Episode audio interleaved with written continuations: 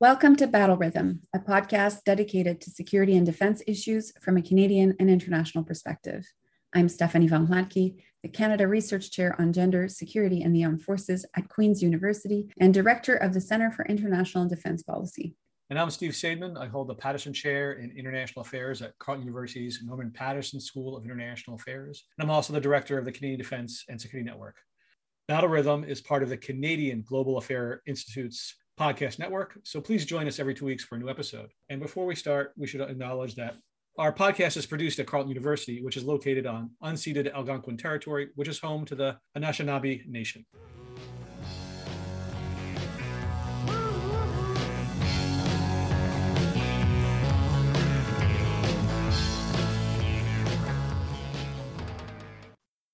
Hey Stephanie, how you doing? I'm doing great, Steve, but my life isn't as exciting as yours. You are gallivanting at conferences, you are interviewing the Minister of National Defense. Tell me all about that. The conference is the Ottawa Conference on Defense and Security. It's the big show every year, back in person, run by the Conference of Defense Associations Institute, which is a founding partner of the CDSN. And they did a great job every year. They bring in big names, and I was only able to attend for one day. But the day I, I attended was Friday, which included a segment that I, I was a part of. I, I moderated a chat with Darrell Bricker, who is a pollster, and that will eventually become an, a, a segment on battle rhythm. So that was really interesting. He had a lot of interesting things to say about the state of Canadian public opinion. Well, one of the interesting things was he said it's not so much an inflation crisis, it's a cost of housing crisis. That's really where public opinion centered on is, is the concerns about people's ability to buy a house. And this was already as fuel prices were jumping up. So he wasn't really that concerned about what that how fuel prices were going to change public opinion. There was a panel on Indo-Pacific, and that was very interesting. They had a woman from the French Ministry of Foreign Affairs or Defense. They had an, the Australian attaché. They had a retired American admiral who insisted on spending the first 10 minutes of his presentation showing us his entire history uh, and family history, which was kind of a, a waste of time. There was also uh, Canadian naval officers, and, and that was a very interesting panel. The highlight of the day was actually the Minister of National Defense. She was the last speaker, and she gave a much more engaging talk than her predecessor. Talked about the Ukraine, talked about the Ukraine crisis, talked about the state of uh, the Canadian forces in the world, and then then sort of the stuff at home. And it was a good, great tour of the horizon. She led it off by saying that she's quite the professor, and she did so because she said she basically has three segments of the talk, and then she you know outlined in her talk, and then she gave the talk. And I think it played really well in the room, and she responded to questions well. She was a little sensitive, or she's a little more careful, I should say, on on a couple of issues I thought found which was kind of striking. One was she was asked about ABM because the topic of northern modernization of the warning systems up far north came up, and people said, "Well, if we're doing that, why don't we join the United States in its various ABM anti-ballistic missile efforts?" And she basically said that we're going to do everything but that. And she was very careful about that. So I guess that's still a hot issue within the Liberal Party. I think it's been overcome by events myself that there is not an ABM treaty to, to worry about anymore since the United States ran over it 20 years ago. And the other issue that she was careful about was she talked about there not need, being a need for defense review because she'd rather make decisions than wait for a long review process. And I didn't ask any questions of her because I knew I was talking to her well yesterday. Today is Tuesday the 15th, the Ides of March. Yesterday, I talked to her for half an hour for the podcast, and I know I known we'd be doing that. I'm sorry you couldn't make it since you were traveling. That was a really interesting conversation. So I saved my questions for that, and I, uh, as you, as you hear later on, we'll, we'll talk about that a little bit before we introduce the interview. So yeah, it's been you know pretty exciting week of talking to to the minister and and going to that conference. So it was really great to be in quiet downtown Ottawa. No worries of occupiers, just driving downtown, walking over mm-hmm. to the Chateau Laurier or Hogwarts, as I like to call it, and just having sort of a normal, you know, March day. It was just terrific. It was great to see people. So that's what's in my life. How, how was the trip out to Quebec for your kids' week off of school? Uneventful. I teach on Monday, so I taught my uh, three hour seminar. We had some amazing guest speakers come in because we were doing a targeting simulation with my grad class. And you know what? Doing this targeting simulation when we first designed it uh, last year with General Baugon, actually, who was a visiting defense fellow at, at Queen's, you know, we didn't anticipate how relevant it would become. And this year, I think talking through both non lethal and lethal targeting options and going over the law of armed conflict, I think really informed the students view on what is going on right now and gave them an additional layer of understanding the ongoing headlines in terms of what Russia is doing in, in Ukraine. But I also just a quick follow up on what you've been saying with the Ottawa conference, because as you said, I, I I was in there in Ottawa, and I was really curious to see how those discussions would unfold and what the defense minister would cover in her speech. And of course, I saw some snippets of that in the news with regards to her announcement of boosting Canadian participation at NORAD. So that implies certain investments that are going to be made and maybe an increase in the defense budget. And I know she's traveling for NATO discussions in the coming days. So do you think there's additional pressure now on Canada to meet that 2% pledge I know technically when we're looking at the calendar canada still has two years to do so but it always seemed quite unlikely from my perspective and i'll say from our perspective because we've talked about this before on the podcast. But has your view changed on that? I know it didn't come up in your interview with nunn but maybe those types of questions came up at the conference last week. Sure she was asked a bit about that and if she was clear that they were to be spending more money. Any idea that there'd be a post-pandemic defense cut are out the window? I'm very convinced of that. I know that when the pandemic hit, there were concerns in DND that with all the deficit spending, the, there would be concerns after the pandemic, if we ever get to that after the pandemic stage, that we'd be cutting defense spending because that's where the money's at. But that's not going to happen. She said that they're going to spend roughly a quarter of a billion dollars on just doing the research on northern modernization that is improving the warning systems up north. So that's an increase in spending right there because that system was not costed into the defense review five years ago. So that's an additional spend and a quarter of a billion dollars is real money in canada for undispense spending. And as they pursue that that will lead to more spending. Again the problem with procurement is actually taking the money and, and spending it, which gets me to why I'm skeptical that they'll be able to get to 2%, because that would require them to not just promise to spend money, but actually spend it. We don't procure things that quickly, even if we make the decision on the fighter replacement. And that's something that she hinted at that that decision would be forthcoming sometime, I think, in the next in the next year. Is that even you make that decision, you're not instantly forking over billions of dollars to either Saab or to Lockheed Martin to to whoever makes the F-35. And so that process takes time. They could dramatically increase spending by, you know, giving everybody a, a 10%, 15%, 20% raise in the CAF because personnel is 50% of the, of the budget or something around there. The problem though is that while you can you can give everybody a raise, the real problem is retention and recruitment. You have to also maybe expand the force or at least catch up and get the 10,000 person gap since we're below our targets, that would help get us closer to 2%. So I, I think we'll make progress in that direction. I don't think we're going to jump to 2%. John Ivison had a column where he said that we should get to 2% in three years. And I scoffed loudly about that because it's, it's, we just don't have the procurement bodies, that is people to do the contracting, people to do the bit, you know, take care of the bidding and write the, write the, the drafts for requests or whatever it's called and get the money through the system that quickly. We just can't do it that quickly. But I think we'll make progress. I don't think we'll, we'll be able to do what the Germans did, which was sort of you know make this promise and get there. But mm-hmm. I think we'll make progress. And I also think that the two percent goal by itself is by itself, as we've talked about before, problematic. But I, I, think we'll make progress towards it. I think it's going to be very the public opinion on defense spending is, is changing in the West in West Europe and North America thanks to the Russians. So I, I think it'll be much easier for this prime minister and the next one to make claims about this and, and push forward on it. Well, actually, that's a good segue to uh, talk about Russia because a lot's happened in the last two weeks. And I'm sure you've been following closely. And I'm sure that was also a big topic of discussion, if not on the agenda of the Ottawa conference, then certainly on the margins. Yes, well, it was part of part of uh, Minister Anand's speech. She was talking about what they had committed uh, and what they were doing, and she did it. I think she indicated then uh, that she was going back. You know that she had just spent time in Europe, and there's a what they call a, an extraordinary meeting of the defense minister. So it wasn't you know was not a previously scheduled NACDM, but now there's going to be a meeting. I think Tuesday and Wednesday, today and tomorrow, with the defense ministers trying to hash this stuff out. She had a series of meetings with Bojo, with the Dutch prime minister showing up. She had other meetings going on. And so she talked a bit about that her speech. And that was clearly something that had been in the in the room of, over the previous couple of days. And so I think there's not a whole lot more we can do that we're not already doing. There will be some discussion of more stuff we can find on the shelf that we we could send immediately. She was very clear that the equipment that we promised was not only promised but uh, shipped over, sent, and delivered. So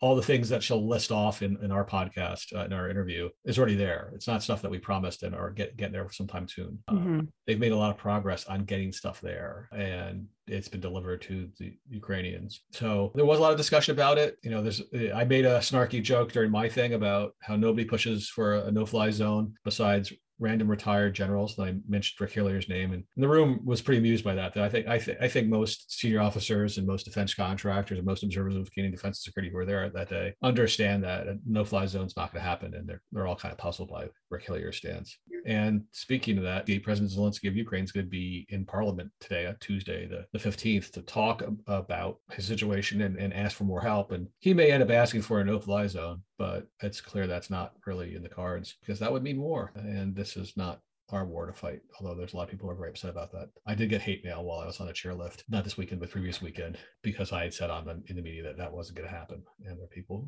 people who are friends of Ukrainians or who are Ukrainians who are very upset that we're not willing to go to war for them. Did but, you say you got hate mail while on the chairlift? Do you read your email while you're going up the hill on the chairlift? Well, sometimes the chairs are slow, and I was, and I'd been getting requests to do a fair amount of media, so I, you know, I could feel my phone buzz while it's in my jacket pocket, and so sometimes sometimes, not always, I would take my gloves off and I'd check my email to see if there's somebody who wants to talk to me because I'm I'm that way. And I got two pieces of email from a couple of women who were very upset about my my stance. And so I actually emailed them both saying, you know, I understand you know this is a difficult situation and i would like for us to do you know to do more but we uh, you know we're not going to risk world war three for ukraine. And they they responded back eventually you know saying that they were you know slightly apologetic for being so vehement in their hate mail. So it was, it was, it was, it was a, in the end not a bad conversation but i rarely get hate mail for my media appearances but given how much media i've been doing the past two weeks or three weeks i, I was due. Well, maybe one day you'll even do a five minute media hit on a chairlift. Wouldn't that be something? Well, it was funny because actually JC Boucher, who I was skiing with, ended up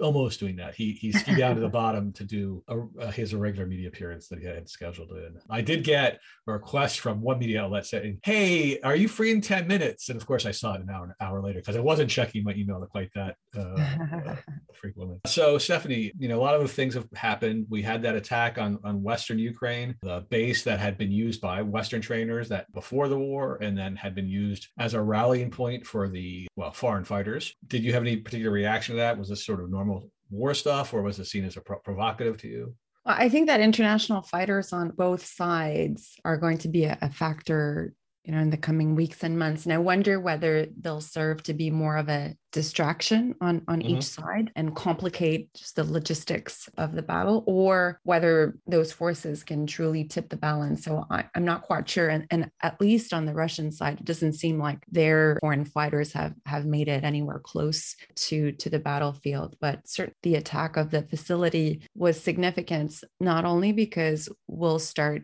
hearing of you know perhaps injured Canadians who have gone there to, to fight and to join the Ukrainian forces. So, so that might play into how public opinion feels about the evolution of the war. And then the fight closer to Poland's border is of broader concern, of course, to NATO. And I and I'm sure you know that'll be an intense point of the discussions in the next couple of days. More broadly speaking, that will be a, a zone of intensifying activity because that's also where the armed convoys come from. You know, mm-hmm. Ukraine has a number of, of neighbors. So I imagine a lot of those armed convoys are coming from Romania and Poland. And Russia obviously made some statements uh, with regards to the fact that those arms convoys would be legitimate targets for for attack. So you were mentioning the commitments that were made on behalf of Canada in terms of what we're sending over there and that that'll continue. But I think it'll get increasingly hard to get stuff into Ukraine because I think those arms convoys will be deliberately targeted and, and tracked. And as Russia makes more headway, I think it'll become increasingly difficult to, to get the stuff there. Well, it's interesting from a military standpoint. There's, two dynamics here that might cut against that. One is the Russians simply don't have the troops to like really block the border. They have they don't have enough troops to do what they're trying to do. So if they, they wanted to block the border with you know infantry on the ground, I, I, am not sure they can get there. And the second thing is, is the Russians have shown a real inability to do anything that's very well targeted by aircraft this is something that's been entirely missing in terms of using a lot of dumb bombs, not being very accurate. And so the the key thing about hitting that one base was that was a, a stationary facility, so they could hit it with their cruise missiles and other missiles. But I'm not so sure that they can hit moving convoys all that easily from the air. It's just the Russian military performance has been just way below what we might have expected. But yeah, attacks near the border are, are going to scare NATO quite a bit. I do think that Putin is quite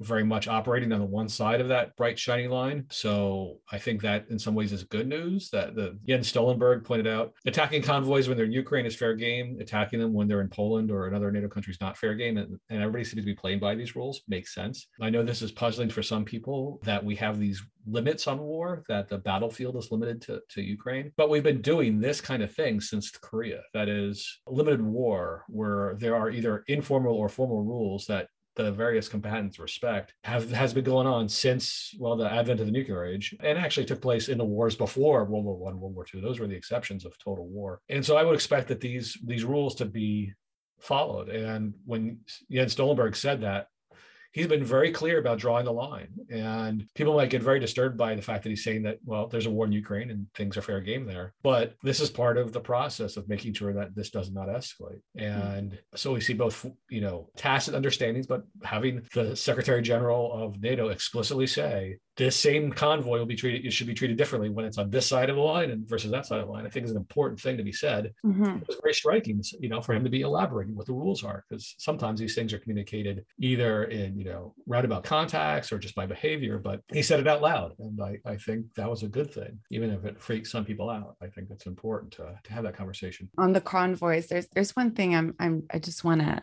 press you a bit further on because Okay, so I agree with you with uh, with the SecGen's pronouncements. I think that's really important to have as much clarity as possible in that. But then, you know, what about the armed convoys reaching their destination? So you mentioned you were skeptical that the flow of equipment and arms would get disrupted because of military incompetence on the Russian side. But essentially, the larger cities are, are, are becoming increasingly encircled so I just don't see how the, the status quo will continue with regards mm. to that that free flow. Well, that, that's a good point. That the, the cities are getting closer to being circled, but the question is, is where are the Ukrainian units that need this stuff? Some of them are in the cities, but some of them are outside the cities, and they try to break through. So I guess I was speaking more of just stuff, the stuff getting into Ukraine, how it gets distributed in Ukraine is going to be something that's going to be pretty complex. But again, one of the things about the Russian forces is they simply don't have enough of them. They went with too few forces, even though they've now committed 100% of the folks they had raid around the country. They have very expansive goals. They're occupied. They're they're trying to fight, uh, you know, three different axes of of operations across a country what the size of either France or much of Western Europe, and they're breaking down. So I think that the Ukrainians have proven smart thus far about moving things around. So I, I expect them to be continue to have some ability to to, to get things through to, to various spots. So the hard part the part that will be very difficult is, is the flow of food and humanitarian aid because that that's a lot more stuff. That's that's that every city requires a lot of food water medical equipment and the rest uh, for the people and that's going to be really difficult to sustain because that requires a steady beat of a lot of stuff because these are you know heavily populated cities and that's going to be really challenging. And the russians have already said they're not going to let any humanitarian aid into these cities so that's going to be a real problem. And what we're not really really getting a good picture of is exactly how destructive this war is to the Ukrainian people. We're seeing it in refugee flows, yeah. but we're not really seeing it. We don't really have any idea what the casualty figures are. But the Russian strategy has shifted towards intentionally creating mass casualties to put pressure on the Ukrainian government. So they're shelling the cities of, of, of Ukraine, and it's causing a tremendous amount of damage.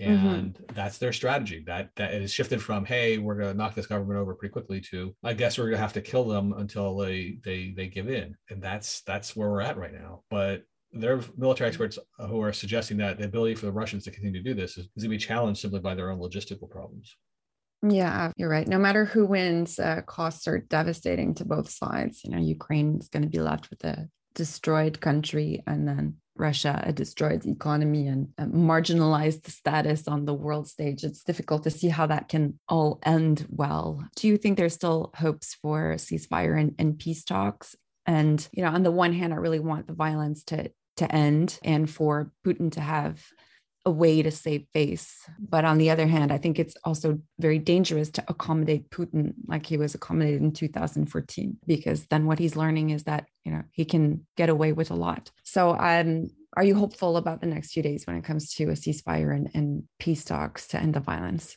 Not in the next few days. Eventually, there you know there'll be negotiations there'll be attempted ceasefires. The ceasefires first ceasefires will fail. Eventually one will stick but how long it takes to get there i i, I really don't know. Putin is under a tremendous amount of pressure. He's realized that his his his staff has lied to him about this stuff because he's created a very small inner circle of yes people who have basically told him what he wanted to hear and and now he's seen things that, that are, are pretty awful. Costs in russia are going high. I mean repression is not cheap and it's very disruptive. And he's had to engage more repression. The sanctions have been biting harder than anybody could possibly imagined a month ago. So uh, yeah, I would like for him to find a, a graceful way out, some way to declare victory and, and pull out. Uh, I'm not exactly sure what Zelensky's willing to agree to. Maybe some sort of status quo ante, where now Crimea gets recognized as as part of Russia. Maybe I don't know, but I don't think Zelensky's given any time too soon. And it's really going to depend on dynamics on the ground. Will the Russian army keep fighting? Because one of the things that happens in war is sometimes militaries decide that they don't want to do it anymore. And so if, if there was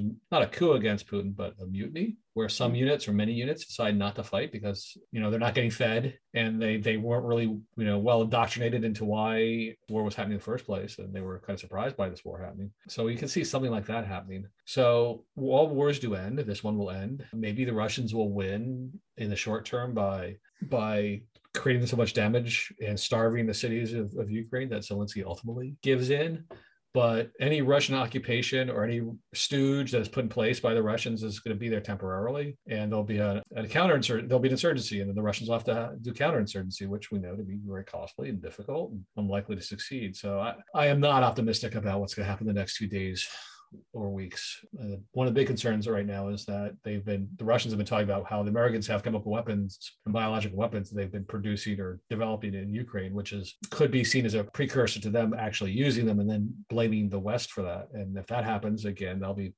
double the pressure on the West to respond. It'll obviously hurt a lot of Ukrainians, and so that's something to be really concerned about.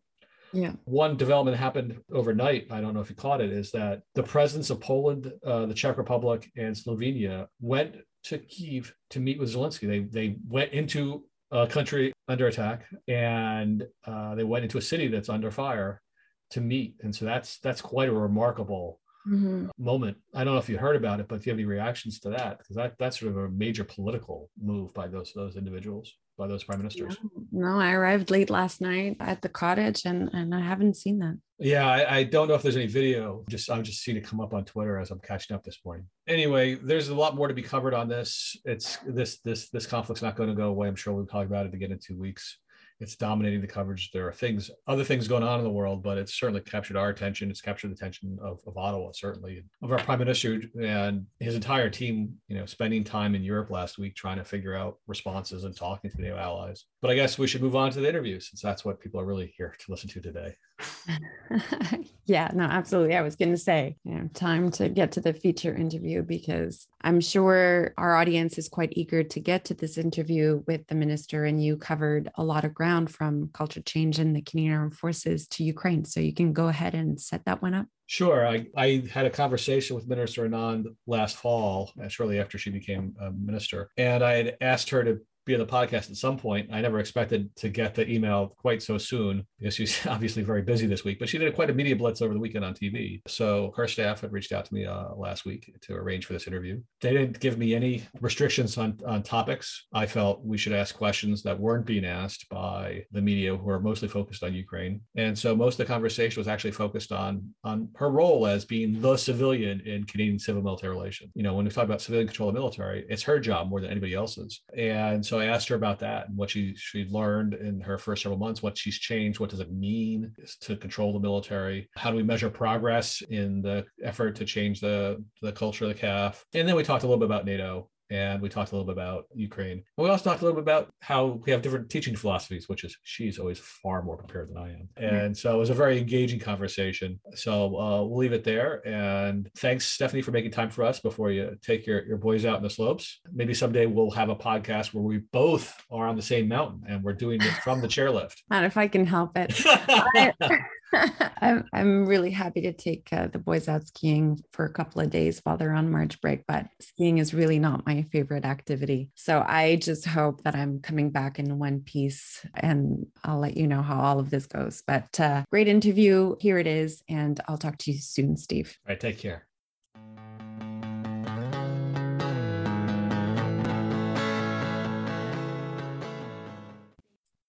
Today on Battle Rhythm, we have the Minister of National Defense, Anita Anand, who we usually refer to as Professor Anand, but for, for, this case, we'll refer to as Minister. She was on the TV this past weekend talking a lot about Ukraine. So we'll save the Ukraine discussion for, for the end of this conversation. But as a scholar of civil mil relations, I, I first have to ask since you're the civilian in Canadian civil mil relations, you're the most important civilian in this process of civilian control. I'm curious as how you see the state of Canadian civil military relations, given that there was a lot of controversy over the past year. Well, thanks so much, Steve, for having me on. And let me just say, in direct response to that question, that I, given my background before entering politics, am very much ensconced in the legislation, the governance relating to the relationship between the civilian and the military branch of DND and government generally. And so I start in terms of answering this question at section 4 of the National Defense Act which states that, as you know, the minister has the management and direction of the Canadian forces and of all matters relating to national defense. That is the fundamental principle upon which my role is based, and indeed, uh, the relationship that you pointed to in your question is based. And from there, we of course build out to Section 7, the Deputy Minister of National Defense's role, as well as Section 18, the role of the Chief of Defense Staff. And what you have there in those three sections is a triumvirate and the importance of this triumvirate operating in sync and in tandem every day in terms of the vast number of issues that come before the defense team is fundamental. And so, recognizing this, as soon as I was appointed, I laid down some new processes. And one of the new processes is that we meet every day as a triumvirate to discuss the important issues that are before the defense team, including urgent issues like Ukraine, but also additional longer term issues, including our uh, procurements and our defense spending over the long term. And this is a forum where we can bring any issue whatsoever, urgent or not, for discussion. And at the very rock bottom is a functional working relationship where we collaborate and coordinate as a team. And that is what is necessary for this triumvirate and the governance structure as a whole to work.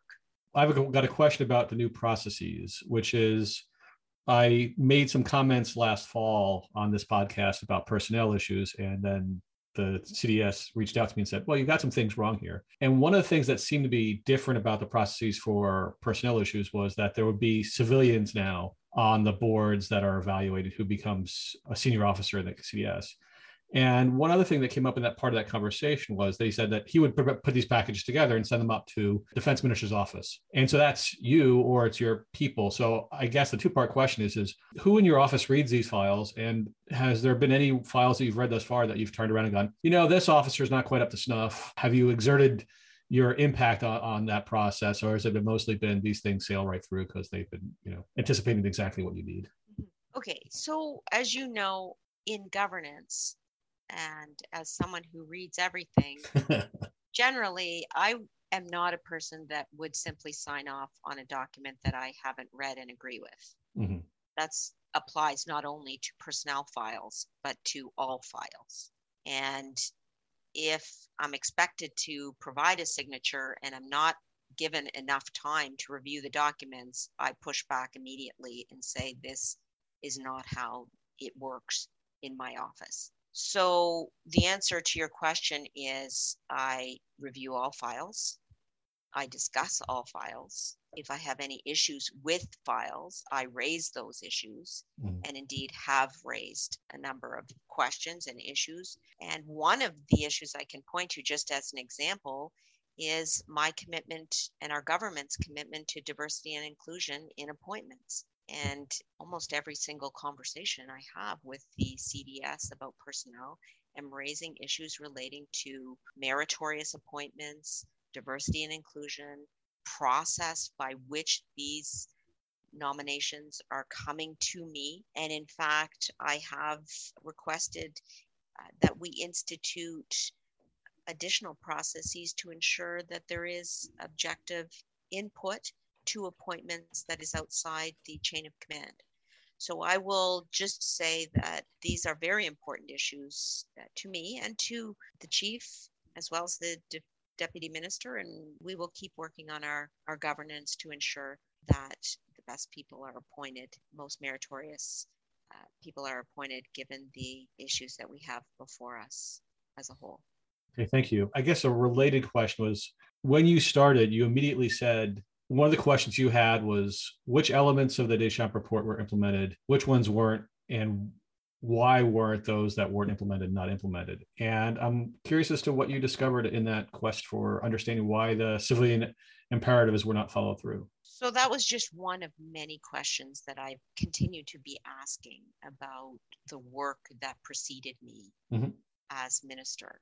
And the reality is that in uncovering systemic problems in culture in the Canadian Armed Forces highlighted the existence of the issue. But the practical implementation of how we address culture change has fallen to the Fish report. We mm-hmm. rec- accepted all of those recommendations, of course, as well as uh, the Arbour recommendations. And of course, we await the interim report, which we will get in March, and then the final report, which we will get in May. All of this to say that there is the encapsulation of the recommendations from Deschamps and Fish in a number of the programs that we are implementing right now.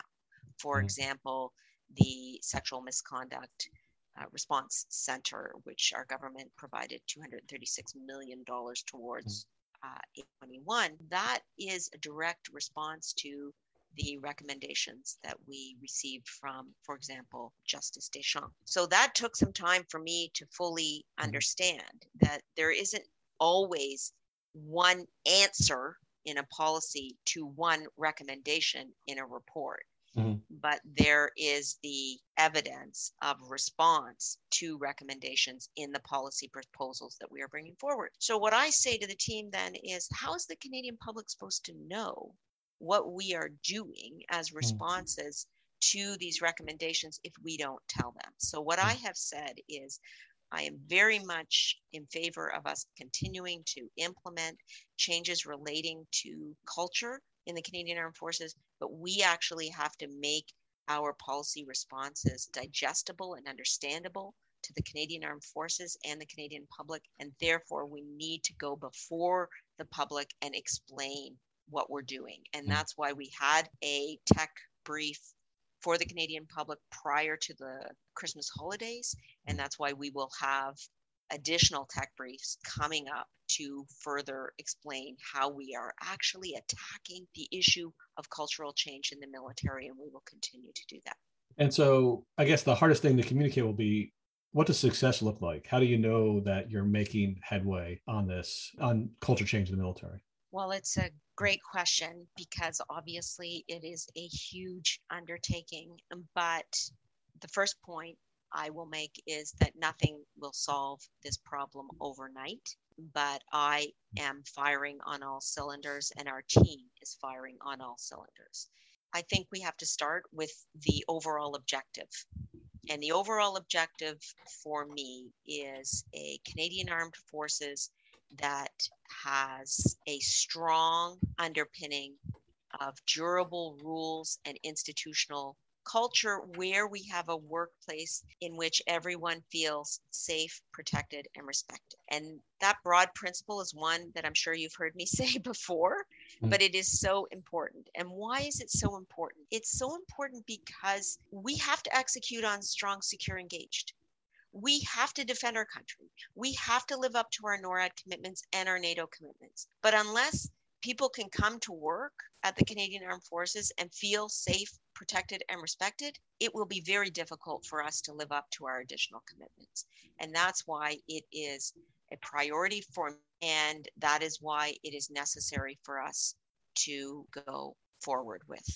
Okay, I, I guess I'm still trying to figure out. Uh, you know, you know, you were very clear on Friday at the Ottawa uh, conference on defense and security that you don't know how long you're to serve in this position. Minority mm-hmm. governments are what they are, and all the rest of it. But let's let's say you're around in this position next November, and you're coming up on a year. I think people will be asking, okay, what what would you like to have accomplished in a year for obviously these these things that take you know a long long time what would be the glimmerings of success look like okay so i look at it in this way how are we making progress? Mm-hmm. How will I be tracking our progress? First of all, recruitment and retention numbers. Mm-hmm. Including and especially women. Second, the pace of legislative and regulatory change. Third, the implementation and from the Deschamps and Fish reports, and soon the Arbour report. Mm-hmm. Fourth, what we hear in consultations with Canadian Armed Forces members. We have obviously Lieutenant General Jennie Carignan, who's been consulting with thousands of members. Uh, fifth, what we hear from stakeholder groups like INJ 700, with whom I meet regularly. And finally, we have an online culture change progress tracker, mm. which I am closely following and which I want to make sure we are updating. And that is going to be providing the public with the uh, mm. work that we're doing. But it's also something that I think mm-hmm. is important because that tracker has to grow. we have to make sure that we are adding to it. Mm-hmm. And so when my time as minister ends, I want to know that I contributed to durable change in our institutions and the institutional culture of the Canadian Armed Forces. And those items that I mentioned are just some of the ways that I am tracking that progress. So you mentioned legislative changes. I've been wondering about whether it made sense at this point in time to revise the National Defense Act to clarify things, for instance, because when I talk to people in the military or people who've recently retired from the military, they seem to think that the CDS is all powerful and the only tool you really have is the ability to hire and fire them. And I obviously that, that you think there's there's more to it than that. And so does it require additional legislation? Does it require, you know, briefing the CDS and on this, developing these processes that have civilians embedded in the promotion boards and all the rest of it? Well, what... it's interesting. I mean, at the current time, I would say that the National Defense Act does contain a workable structure mm-hmm. for meaningful governance in national defense. But what is fundamental to making that governance structure work is the relationship between the minister and the CDS and the deputy minister. And what I have found is that our relationship is one in which we can get things done. Look what we have done thus far. And I have been appointed for a very short amount of time as has in a permanent position. For example, accepting the interim recommendation of Madam Justice Louise Arbour. Mm-hmm. That is an important sign that when the minister is very enthusiastic about adopting a recommendation, the working relationship, the balance between civilian and military oversight is understood and comprehended. And that's exactly what I find in terms of working with the CDS, in terms of working with my deputy minister, that there is an understanding of that very first question that you asked mm-hmm. relating to civilian oversight of the military.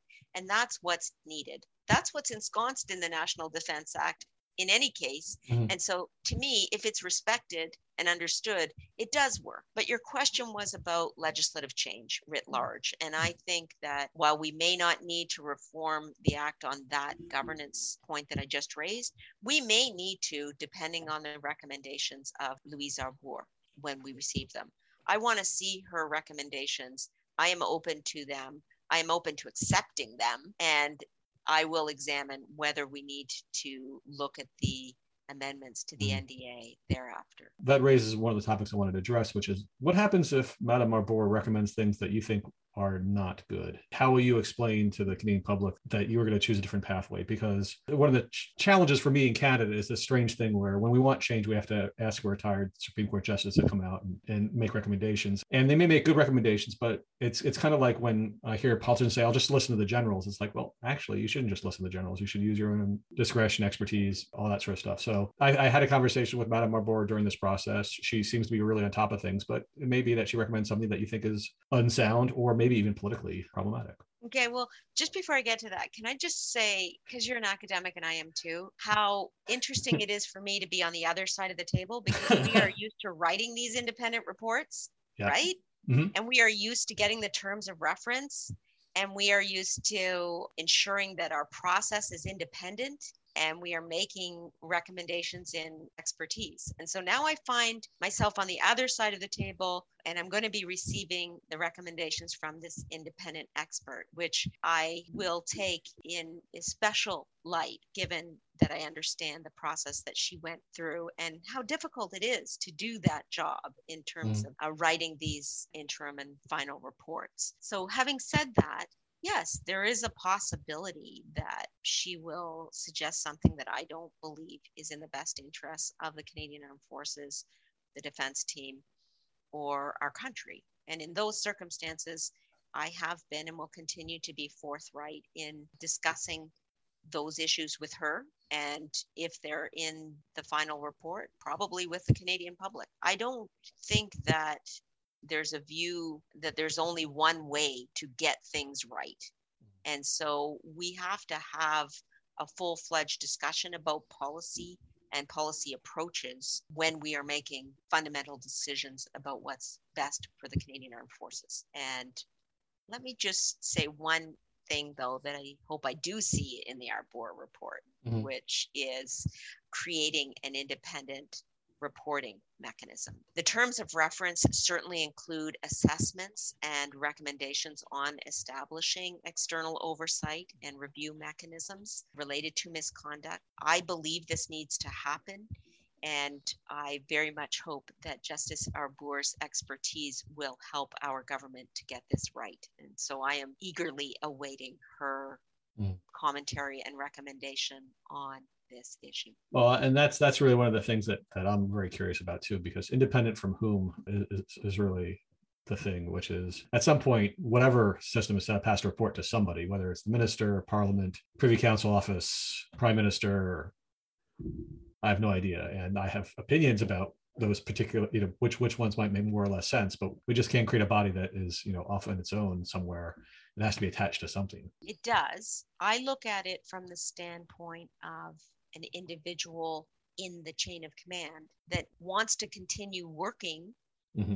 in the chain of command but also has experienced an issue, an event, misconduct, or some other very unfortunate circumstance and needs to have some avenue to report it. And so, independent from the chain of command is fundamental. Mm-hmm. You have to remember that I really believe that everybody wants the Canadian Armed Forces to succeed mm-hmm. when you're working in it.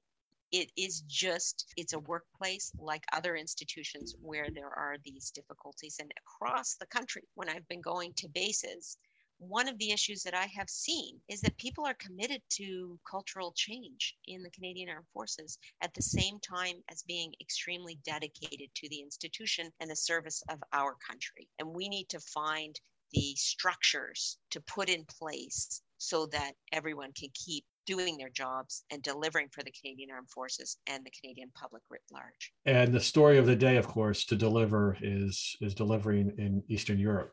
And so you're about to go off to NATO. There's an extraordinary NACDM, NAC ministerial of the defense ministers. Uh, before we get into the Ukraine specifically, I'm sort of curious since your work before this was on non NATO things, how have you enjoyed the NATO lifestyle? In, interacting with all these defense ministers within this bizarre structure, has it been what you expected it to be? Were you well briefed beforehand so that way when you go to these things, they, they all kind of make sense? Or is it a weird international organization that you need to, to read my book on to understand? Don't want, I want to read your book. So, regardless of my response here, I will say that I am always extremely well briefed, that we have a fantastic team. And when I get to these meetings, I've had numerous pre meetings, including mm. at NATO headquarters with Ambassador Angell. Mm-hmm. Who does an excellent job in terms of making sure that we are prepared and I am prepared to speak. But I will also say that there are numerous times when I am marking up my speaking notes. and I am saying, I want to say X, Y, Z. I want to focus more on the issues of lethal and non lethal aid, for mm. example.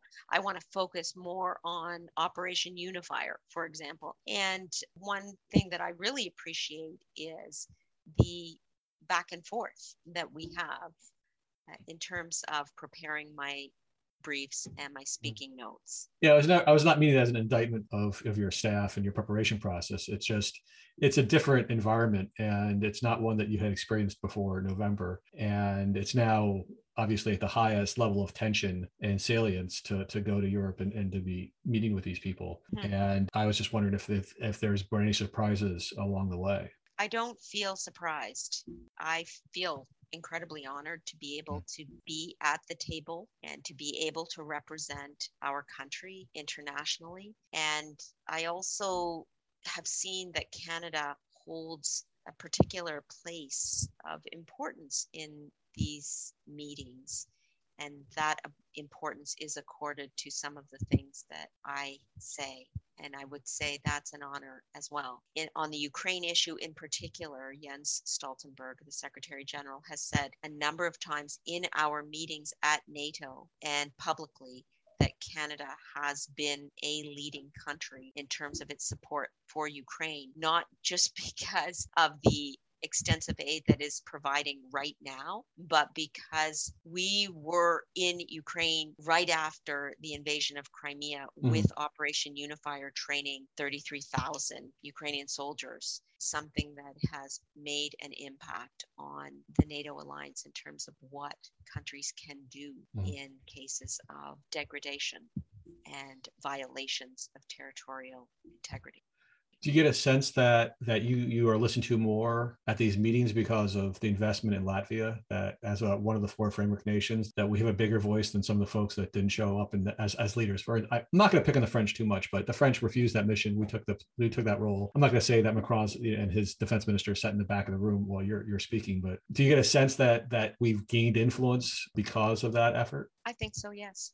I think that our role leading the Enhanced Forward Presence Battle Group in Latvia over the past five years mm. has been fundamentally important to the protection of NATO's eastern flank and the role that Canada can play. And everybody wants more Canada. That's what I hear at these meetings where else can you help us? And we have had requests across the board for more Canada. And the reality is that we cannot be everywhere. There are opportunity costs to providing additional resources domestically and internationally, and it is always a focal point for us to make sure that we are well resourced in the missions that we have taken on. And in particular, that's again comes back to your very first question about how you make decisions and how the triumvirate that I outlined works well together. And when we have these requests for more Canada, more Canadian presence, I always take the issue back to the Chief of Defense Staff and the Deputy Minister. I ask for their considered views.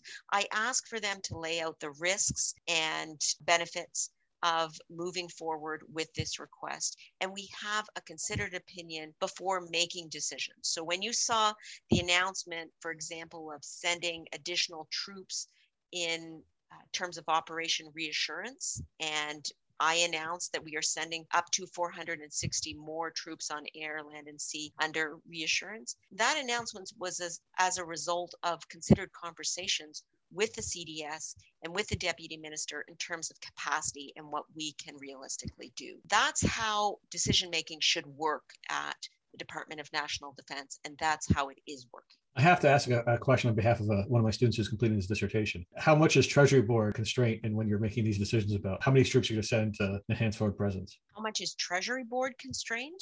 Constraining you constraining me. We have resources, generally speaking, and we are utilizing our resources. And we are also at the same time living up to our international and domestic obligations.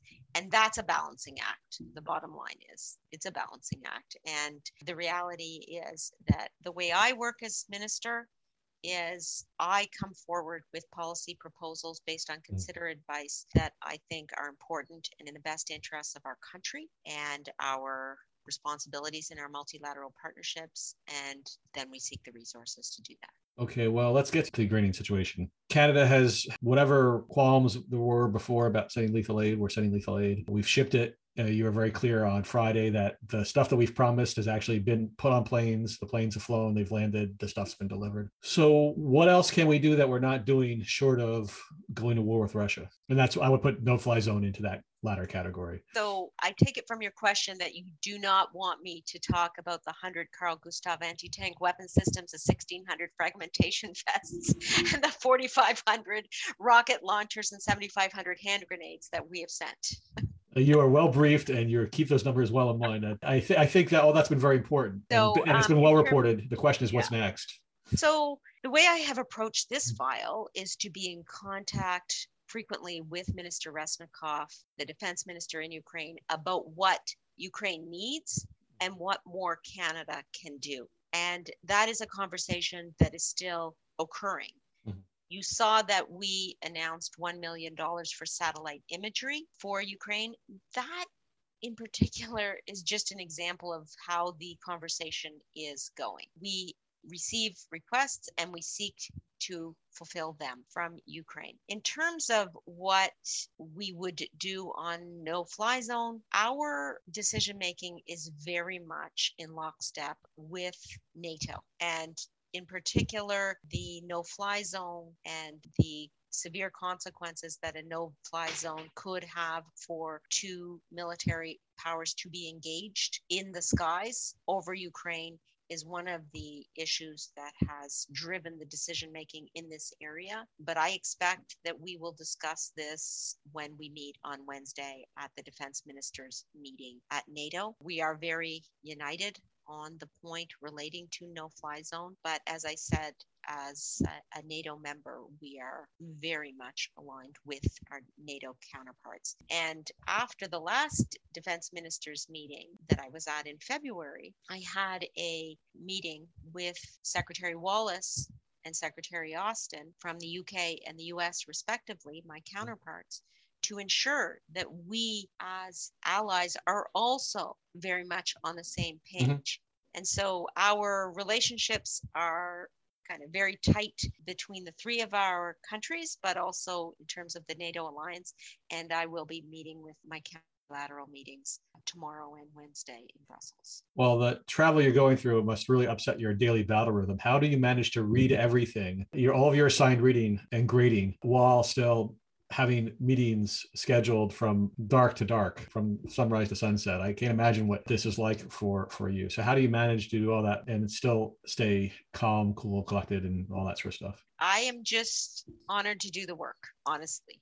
And so i make sure that i'm well briefed and I don't go to any anywhere without having read my materials. It's kind of like teaching a class, Steve. We oh, would you... never go into a class without knowing how to teach the material and I just bring all those skills over to this role and do the same thing. You've never lectured without having read all the reading for that day's class? No.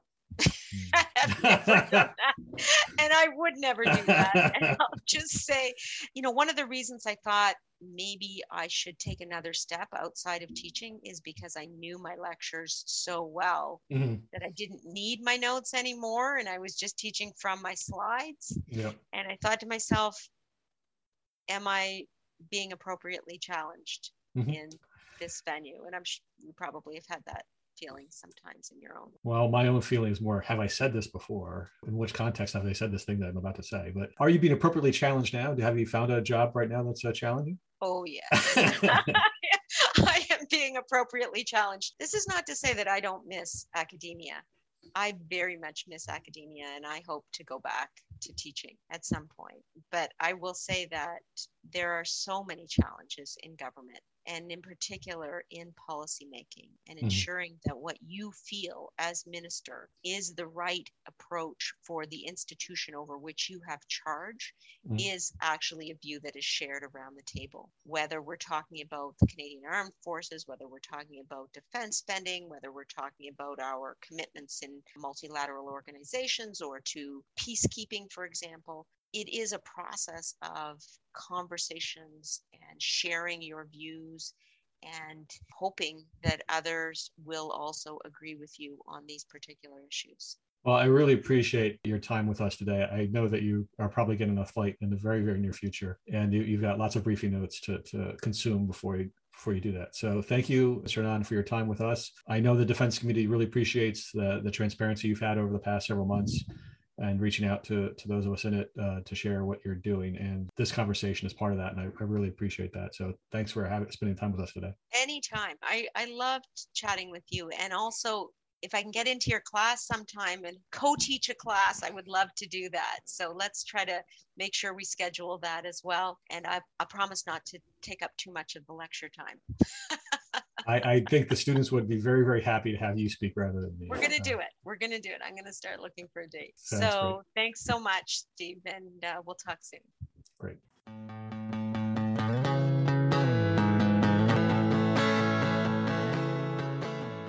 For our RnR segment today, I've got three recommendations. First, there's the Adam Project. It's a Ryan Reynolds movie on Netflix, and it is really, really terrific. It's a, a lot of fun. It features a man who has to go back in time to hang out with his younger self, a bo- who's a boy, to confront problems posed by time travel. Who, who, knew that time travel would open up all kinds of problems? And it's funny, it's moving, uh, it's got some decent action to it. Ryan Reynolds is just terrific. So uh, I recommend that. The second is I've been finishing up a series of books about the Pacific War. Uh, I mentioned a few times. And it reminded me that I might not have mentioned before on this podcast the Rick Atkinson Liberation trilogy. So, just as I'm finishing up a trilogy of books on the Pacific War, previously I read a book, uh, three books written about the American War and European War, but it was from the American perspective of the European War. And that was really terrific because it has a lot of really interesting alliance politics to it. I learned a lot, even though I thought I knew a lot about, about that conflict. And so it's the Liberation trilogy by Rick Atkinson. And finally, a podcast I've mentioned before, but I'm going to mention it again because it ended maybe its run, or at least it came to a, a climax, and that is Dead Eyes. It's a, about a guy who got cut from the TV show Band of Brothers by Tom Hanks, who apparently had said that he had dead eye. And it's a, a fun series of podcasts where he has interviews with all kinds of people in Hollywood about casting, about the dynamics of Hollywood, about all kinds of stuff. And it's really about how one bounces back from rejection. And as an academic, where we're getting rejected all the time, whenever we send our stuff out, we're constantly being told either it's not good enough or maybe it's good enough if you fix it this way. And so I saw a lot in common with his his journey, and and it finished, or at least it culminated because he got to end up having the last episode was an interview with none other than Tom Hanks, and it was delightful. So those are my three recommendations for this week. Good luck in everything that you do, and I hope you enjoyed the interview with the Minister Anand, and, and maybe we'll have another chance to talk to her in the future. Take care.